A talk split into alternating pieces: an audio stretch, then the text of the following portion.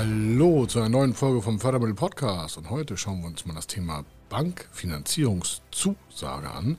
Besser gesagt, vorab mal eine Absage und zwar aus verschiedenen Projekten, die bei uns angefragt wurden, die nicht unsere Kunden waren. Nehme ich Sie mal mit, was da im Vorfeld zur Absage geführt hat. Dann erkennen Sie, was Sie für sich äh, wahrscheinlich besser machen könnten in Zukunft oder wenn Sie möchten, können wir das auch für Sie übernehmen. Dann gibt es auch eine Zusage, in den meisten Fällen jedenfalls, wenn das alles ordentlich gelaufen ist mit Ihren Daten der Bank. Aber viele sind halt nicht gewitzt da drin, die Daten so aufzubereiten, wie das funktionieren soll für eine Bank. Und ich rede jetzt gar nicht von Zuschüssen, sondern einfach von einer Bankfinanzierung. Und oftmals wird das Thema Erwartungsmanagement da ziemlich hochgehalten. Was das genau heißt und was das äh, für eine Wirkung auf eine Bankfinanzierung hat und wie es deswegen zu einer Absage kommt, ganz oft, das Schauen wir uns gleich an. Er ist Mr. Fördermittel, Buchautor, Vortragsredner, Moderator seiner eigenen Fernsehsendung zum Thema Fördermittel und Geschäftsführer der Feder Consulting. Mit seinem Team berät er kleine, mittlere und große Unternehmen rund um die Themen Fördermittel, Fördergelder und Zuschüsse. In diesem Podcast bekommen Sie wertvolle und entscheidende Informationen, wenn es um die Themen Investitionen, Innovationen und Wachstum in Unternehmen geht. Über 25 Jahre Erfahrung, mehrfache Auszeichnungen als Fördermittelexperte, mehrere Milliarden Euro betreutes Investitionsvolumen und über 11.000 Unternehmensprojekte. Davon können Sie jetzt profitieren. Hier ist der Fördermittel-Podcast mit Kai Schimmelfeder. Und wie versprochen, nehme ich Sie mal rein ins Getümmel. Und zwar alles, was ich jetzt berichte, ist von Interessenten, die wir uns angefragt haben, also von Geschäftsführern, von Managern, von Unternehmensinhabern, von Familienoberhäuptern und ähm, sonstigen Finanzentscheidern, die vorher nicht bei uns Kunde waren.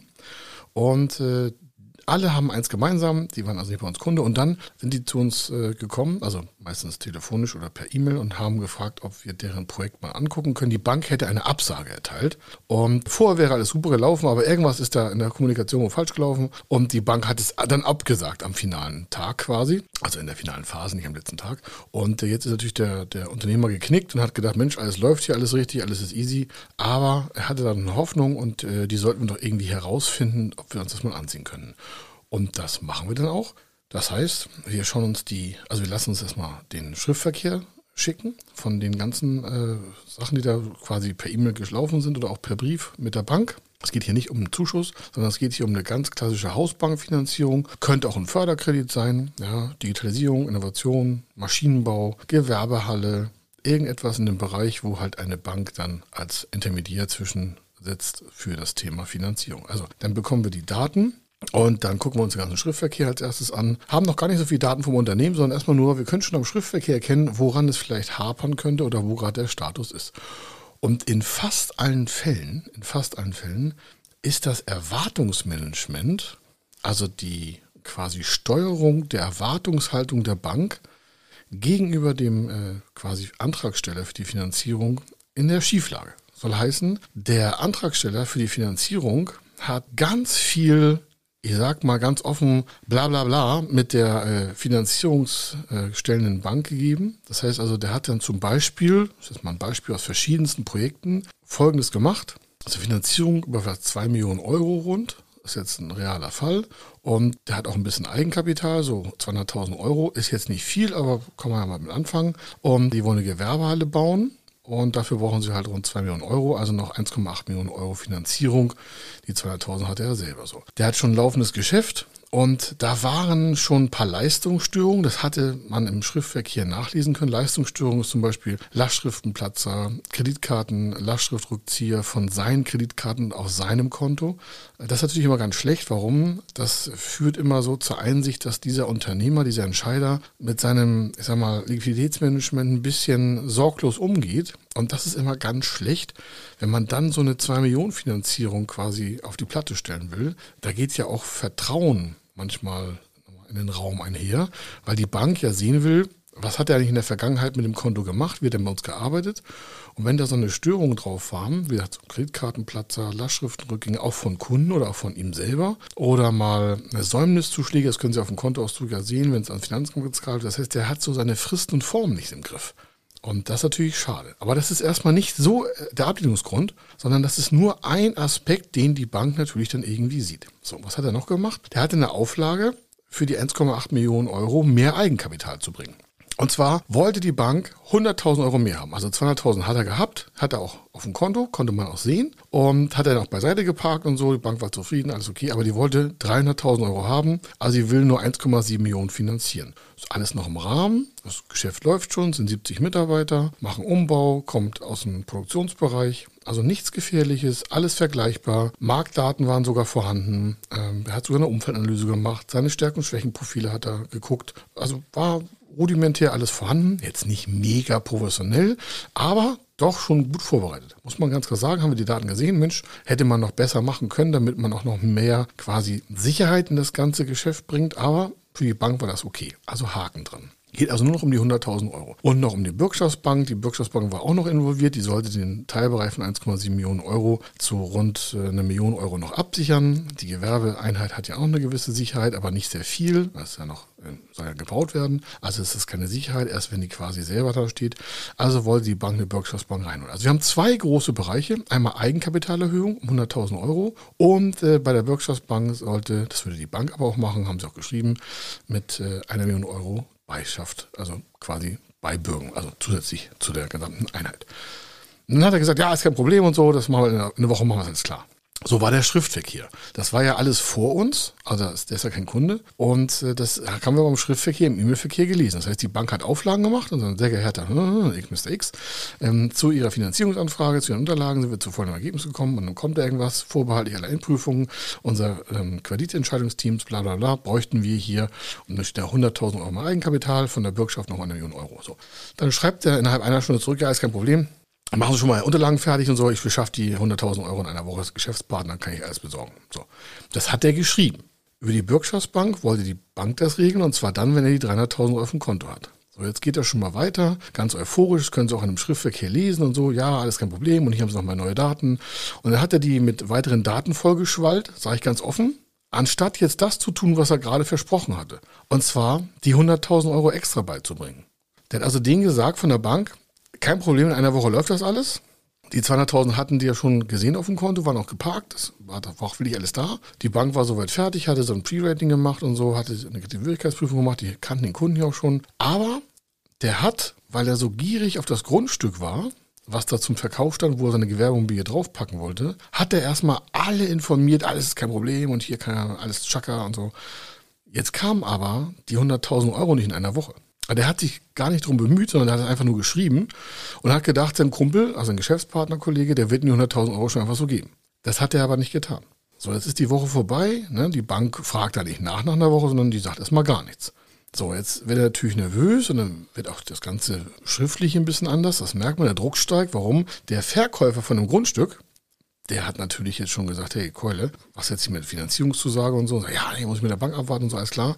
Und er hat sich um das eigentliche, was er sich kümmern hätte sollen, und zwar die 100.000 Euro zusätzlich beizubringen, hat er die ganze Woche nicht dran gearbeitet. Der hat also weder mit seinem Geschäftspartner gesprochen, das hat er uns im Nachgang erzählt, weil er sich einfach völlig vergaloppiert hatte.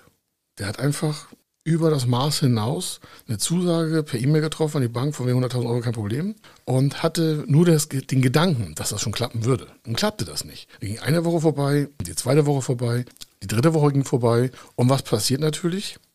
Der hatte das jetzt zugesagt, jetzt nicht verbindlich von wegen davon wird jetzt äh, der Tod eintreten, wenn ich es nicht mache, sondern der hat gesagt, keine Problem, eine Woche schaffe ich die 100.000 Euro. Die Bank hat natürlich öfter solche Schreiben. Das ist der erste große Erkenntnisgewinn. Das ist jetzt nicht so, dass die Bank völlig enttäuscht wäre. Solche Zusagen hat eine Bank öfter. Und dann wartet die erstmal ab. Und das Problem jetzt ist an der Sache, dass dieser Unternehmer das Erwartungsmanagement der Bank natürlich sehr hochgeschraubt hat, von wegen in einer Woche 100.000 Euro, kein Problem, und kommt jetzt nicht mit seiner Behauptung mit Beweisen nach. Das heißt, er liefert nicht einen Vertrag über eine Kapitalüberlassung von 100.000 Euro oder zeigt, ich sag mal ganz alt hier ein Sparbuch von 100.000 Euro von seinem Kumpel oder hat einen Dreizeiler von irgendeinem Geschäftspartner oder irgendwie eine neutrale Bestätigung über 100.000. Der hat nichts. Das Einzige, was er hat, ist, ich sag mal, Mundwerkermäßig, ne, hat viel mit dem Mund handgewerkelt, aber leider keine Fakten liefern lassen. Der hat keine Zeugen geschafft. Der hat auch nicht die 100.000 Euro auf Cash aufs Konto nachgewiesen. Der hat nicht mal ein anderes Konto gezeigt, wo 100.000 Euro vom Geschäftspartner drauf sind, sondern der hat einzig mal verquatscht. Er hätte einfach mal den Mund halten sollen. Und äh, dann hat es noch eine Woche gedauert, noch eine Woche, und dann kam er nicht hinterher. Und dann hat ihn der Geschäftspartner, weil der jetzt natürlich gemerkt hat, dass er unter Druck ist, mit einer gigantischen Finanzierungsbelastung ist der entgegengekommen. Okay, der hatte wirklich einen Geschäftspartner mit 100.000 Euro. Die hatten aber vorher nicht fixiert darauf gesprochen. Und jetzt hat dieser Unternehmer, der die äh, knappen zwei Millionen finanzieren wollte, natürlich eine Drucksituation. Der hat der einen Seite schon gesagt, was los ist, kann sich den Rest vorstellen. Der Geschäftspartner, gewieft wie der war, hat gesagt, okay, dann will ich halt 15 Prozent. Bei ungefähr 18 Prozent sind, glaube ich, Sittenwidrigkeit. Also der war noch völlig im Rahmen. Natürlich war das nicht nett, aber der hat natürlich immer alles klar. So, das wollte natürlich jetzt dieser Unternehmer nicht. Der war natürlich jetzt tierisch enttäuscht. Aber woher kommt die Enttäuschung? Naja, der hat sich ja selber getäuscht. Der hat nicht vorher geklärt die 100.000 Euro, sondern hat der Bank gesagt, alles läuft. Das heißt also, der hat jetzt ein Geschäftspartnerproblem und hat ein Bankzusageproblem. Dann hat das noch eine Woche gedauert, noch eine Woche, dann haben sie sich zerstritten, also der Geschäftspartner und dieser äh, anfragende Interessent bei uns. Und also konnte man den Schriftverkehr auch sehen. Das haben wir gar nicht mitgemacht. Das ist nur in dem Schriftverkehr zu sehen. Also wir haben den Schriftverkehr von dem Geschäftspartner und von der Bank und all diese anderen Sachen auch. Und was passiert natürlich? Irgendwann ist bei der Bank dann auch Ruhe. Warum? Die machen dann gar nichts mehr und äh, dann treten die halt von dem Engagement auch zurück. Was hat jetzt dieser äh, Anfragende bei uns gemacht? Er hat gesagt, ja, können Sie es noch retten und so und äh, ich schaffe auch die 100.000 Euro bei. Und jetzt sollte man meinen, wenn der das uns sagt, wo er bei uns Hilfe erwartet, dass wir hätten das reparieren können, dass der dann sagt, hier, ich habe den Hunderttausender, äh, können Sie bitte die Kommunikation übernehmen? Ich glaube, ich bin da verbrannt bei der Bank. Ähm, ich brauche einen neutralen Ansprechpartner, ich brauche einen Profi, ich brauche eine gute Unternehmensberatung, Fördermittelberatung, Finanzierungsberatung mit einer Reputation, die auch deutschlandweit greift und so. Ich brauche da jetzt einen richtigen Star auf der Bühne und ich muss das mit der Bank das wieder hinbekommen und will da jetzt auch zeigen, dass wir das alles klären können. Was macht der? Der ruft uns halt an, dann haben wir ja die Daten abgefragt und so und sagt uns quasi das gleiche war bei der Bank. Und dann haben wir gesagt, okay, wir haben noch nicht mal einen Vertrag gemacht, wir haben es nur angeguckt, ja, weil wir erstmal wissen wollen, ob wir überhaupt helfen können. Dann haben wir gesagt, ja, wir können helfen, können uns bitte die 100.000 Euro in 72 Stunden nachweisen. Uns hat er gesagt vorher, ne, es läuft alles. So, und er konnte das auch nicht. Und er ist auch voll verbrannt. So, Kunde ist bei uns, also der Mensch ist gar nicht Kunde bei uns geworden. Warum? Der hat sich völlig überdreht und völlig selbst überschätzt. Und ein erster Erkenntnisgewinn ist, und das könnte man mit vielen anderen Aspekten auch machen, walk your talk. Wenn Sie also als Antragsteller bei einer Förderstelle bei einer Bank sagen, das und das und das und das wird geregelt, dann muss das schon geregelt sein. Also kündigen Sie das nicht irgendwie an, sondern wenn Sie das fertig haben, können Sie sagen, ich kümmere mich drum und nächsten Tag ist es schon fertig. Soll heißen, wenn der jetzt gesagt hätte, 100.000 Euro, alles klar, das schaffe ich in drei Wochen, ist das okay für die Bank? Und der hätte im Hintergrund schon gewusst, in 72 Stunden ist das Geld auf dem Konto, dann hätte er natürlich die Bank vollkommen überzeugt. Die hätten gesehen, Mensch, der wollte doch gestern das erst in drei Wochen bringen. Und jetzt hat er das schon in 72 Stunden gebracht. Der ist ja überzeugt, das ist ja ein toller Typ. Alleine, dass er das schon vorher hätte geregelt haben können und das dann viel schneller erschafft, was er der Bank vorher zugesagt hat in drei Wochen und dass er jetzt vielleicht in drei Tagen schafft, das wäre natürlich ein super, super Beweis gewesen, wie engagiert der Unternehmer ist, dass der das auch drehen kann, der kann das so richtig wuppen. Das ist ein Typ, das ist ein Powermann, das ist eine Powerfrau, egal welchen Geschlechts. Und was hat der gemacht? Genau das Gegenteil. Der hat sich bei der Bank verbrannt. Walk your talk soll heißen, erzählen Sie nur, was eigentlich schon gelaufen ist und erzählen Sie nicht, was sein könnte, sondern zeigen Sie nur die Fakten auf das gilt für alles. Das gilt für zukünftig erwartende Geschäftsmodelle. Ich will einen zweiten Passus bringen. Ein anderer Interessent hat äh, keine Marktanalyse, ist bei der Bank abgeblitzt, muss man ganz klar sagen, hatte auch ein bisschen wenig Eigenkapital, hatte keine Marktanalyse, keine Konkurrenzanalyse und war von seinem Produkt, das war eine Teamgründung, war so dermaßen überzeugt, dass selbst wir Feuer und Flamme gewesen sind. Das ist ja eine super Nummer, was sie hier gemacht haben. Und dann sind wir aber tiefer in die Prüfung eingestiegen und gesagt, sagen Sie, auf welcher Basis basiert eigentlich Ihre Umsatzplan der nächsten 72, äh, der nächsten zwei, äh, 36 Monate, der nächsten drei Jahre? Ja, also wir haben gar keinen Mitbewerber. Unser Produkt ist einzigartig. Okay, raus. Dann sagen Sie, wie raus? Ja, dann sind wir raus. Wenn jemand uns schreibt, sein Produkt ist einzigartig, dann hat es meistens keine Konkurrenz. Aber wenn es einzigartig ist, ist es ja neu, alleinstehend auf der Welt, auf der Welt. Sie merken schon, wenn jemand in einem Businessplan schreibt zur Bank, unser Produkt ist, hat Marktführerqualität oder ist weltweit einzigartig. Ja, das können Sie ja nur behaupten, wenn Sie eine weltweite Analyse gemacht haben. Wenn Sie also keine weltweite Analyse gemacht haben, und äh, wer macht das schon? Gibt ein paar Sachen, aber das ist sehr, sehr, sehr selten. Dann können Sie ja nicht schreiben, dass es weltweit einzigartig ist. Das kann man ja nur schreiben, wenn man das beweisen kann. Wenn Sie es beweisen können, dann können Sie es auch schreiben. Oder auch so, wir wollen Deutschlands Marktführer werden.